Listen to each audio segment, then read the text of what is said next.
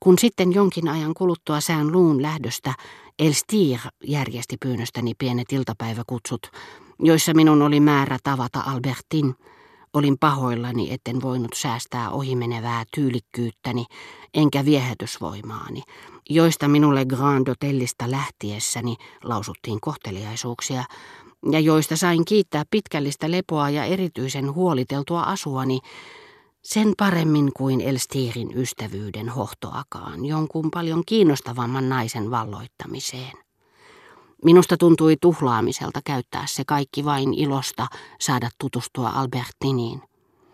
Älyni arvioi tämän ilon perin halvaksi, nyt kun saatoin olla siitä varma. Mutta sisimmässäni tahtoni ei hetkeäkään jakanut tätä harhaluuloa. Tahto, joka on toisiaan seuraavien henkilöllisyyksiemme järkkymätön ja sitkeä palvelija. Varjossa ja halveksittuna, väsymättömän uskollisena se työskentelee lakkaamatta minämme variaatioista välittämättä, jotta tämä ei koskaan jäisi vaille välttämättömintä. Juuri kun toivotusta matkasta on tulossa totta, äly ja tunteet ryhtyvät pohtimaan, kannattaako sille loppujen lopuksi lähteä, mutta tahto, joka tietää, että nämä joutilaat herrat kuvittelisivat taas ihanaksi tätä matkaa, ellei siitä tulisikaan mitään, antaa niiden selitellä ja epäröidä kaikessa rauhassa aseman edessä ja pitää huolta siitä, että ostamme liput ja nousemme junaan ennen kuin se lähtee. Tahto on yhtä muuttumaton kuin äly ja tunteet ovat muuttuvaisia. Mutta koska se pysyttelee hiljaa, eikä selittele syitään, se vaikuttaa melkein olemattomalta.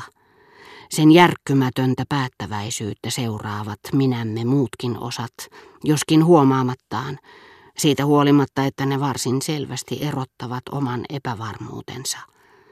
Tunteeni ja älyni alustivat siis keskustelun Albertiniin tutustumisen tuottaman ilon arvosta, minun ihaillessani peilin edessä tyhjänpäiväisiä somisteita, jotka ne olisivat halunneet säilyttää koskemattomina jotakin toista tilaisuutta varten.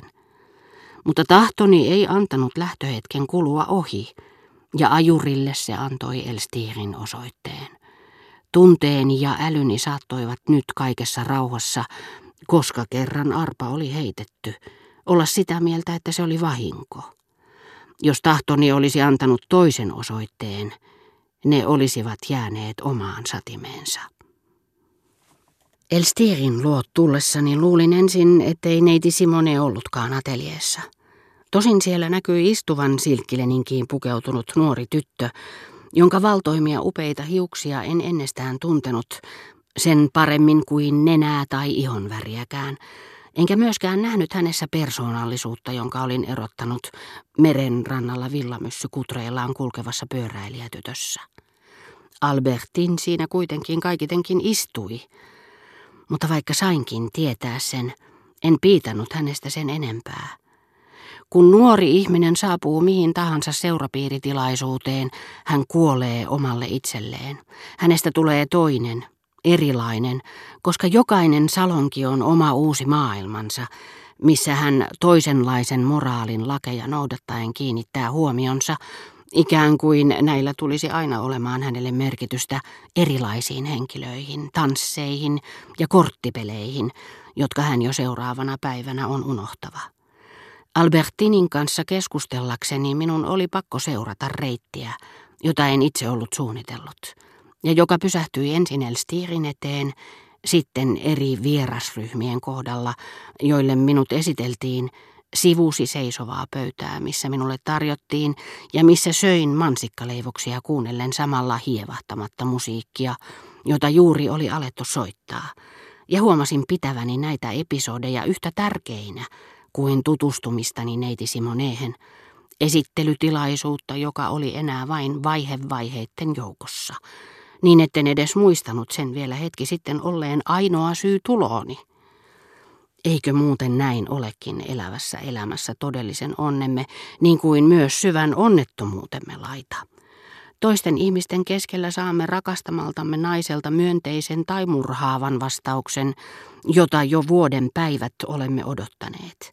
Mutta meidän on pakko jatkaa keskustelua. Mielipiteet liittyvät mielipiteisiin ja muodostavat pintaveden, jonka alla korkeintaan silloin tällöin kohahtaa vaimeasti, äärettömän paljon syvällisempi, mutta kapea muisto onnettomuudesta, joka meitä on kohdannut. Jos onnettomuuden sijasta kysymyksessä onkin onni, saattaa käydä niin, että muistamme vasta vuosia myöhemmin rakkauselämämme tärkeimmän tapahtuman osuneen ajankohtaan, jolloin emme ehtineet suoda sille suurtakaan huomiota, tulla edes täysin tietoiseksi siitä. Esimerkiksi johonkin seurapiiritilaisuuteen, johon yksinomaan kyseisen tapahtuman toivossa olimme osallistuneet. Kun Elstir sitten kehotti minua tulemaan lähemmäksi, voidakseen esitellä minut tuonnempana istuvalle Albertinille, söin ensin loppuun mokkaleivokseni ja kyselin hartaasti vanhalta herralta, johon juuri olin tutustunut, ja jolle katsoin velvollisuudekseni lahjoittaa hänen sitä ihailtuaan napin läpeeni pistetyn ruusun lisätietoja joistakin Normandian markkinoista. Ei niin, etteikö sitä seurannut esittely olisi tuottanut minulle minkäänlaista mielihyvää päinvastoin. Siihen liittyi tietoisuudessani tiettyä juhlavuuttakin.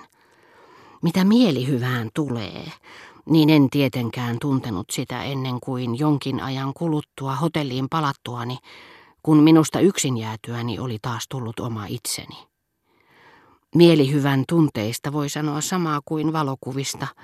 Rakastetun läsnä ollessa nauttimamme on vain negatiivi. Me kehitämme sen myöhemmin kotiin palattuamme, kun meillä taas on käytettävissämme sisäinen laboratoriomme, jonka ovi pysyy suljettuna niin kauan kuin ympärillämme on muita ihmisiä. Jos kohta minun olikin odotettava muutama tunti voidakseni tutustua nautintooni, tunsin sitä vastoin välittömästi esittelytilaisuuden juhlavuuden. Sillä vaikka kuinka tuntisimme esittelyhetkellä, että meidät on kelpuutettu, että meille on annettu tuleviin nautintoihin oikeuttava pääsylippu, jota olemme viikkokausia havitelleet, tajuamme kyllä – että sen saamiseen eivät ainoastaan pääty vaivaloiset etsiskelyt, mikä ei muuta voisikaan kuin ilahduttaa meitä, vaan myöskin tietyn ihmishahmon olemassaolo. Olennon, jonka mielikuvituksemme oli vääristellyt, ja jonka oli suurentanut ahdistava pelko, ettei hän koskaan tulisi tuntemaan meitä. Sillä hetkellä, kun nimemme kajahtaa esittelijän suusta, etenkin jos tämä Elstirin lailla saattelee sitä kiittävillä sanoilla, ratkaisevalla hetkellä, samankaltaisella kuin se, jolloin sadussa mahtava henki yhtäkkiä muuttaa jonkun ihmisen toiseksi. Nainen, jota halusimme lähestyä, katoaa jäljettömiin. Kuinka hän voisikaan pysyä itsensä kaltaisena nyt, kun on hän tuntemattoman pakko kiinnittää huomionsa nimeemme ja henkilöömme silmissä – jotka vielä eilen tuijottivat tavoittamattomaan, ja joita emme ikinä olisi uskoneet omiemme, harhailevien, huonosti säänneltyjen, epätoivoisten ja erimielisten pystyvän kohtaamaan, etsimämme tuntemattomat ajatukset, ja tietoisen katseen onkin yhtäkkiä kuin ihmeen kautta korvannut oma kuvamme, joka heijastuu kuin miniatyyriin maalattuna hymyilevän peilin perukoilta.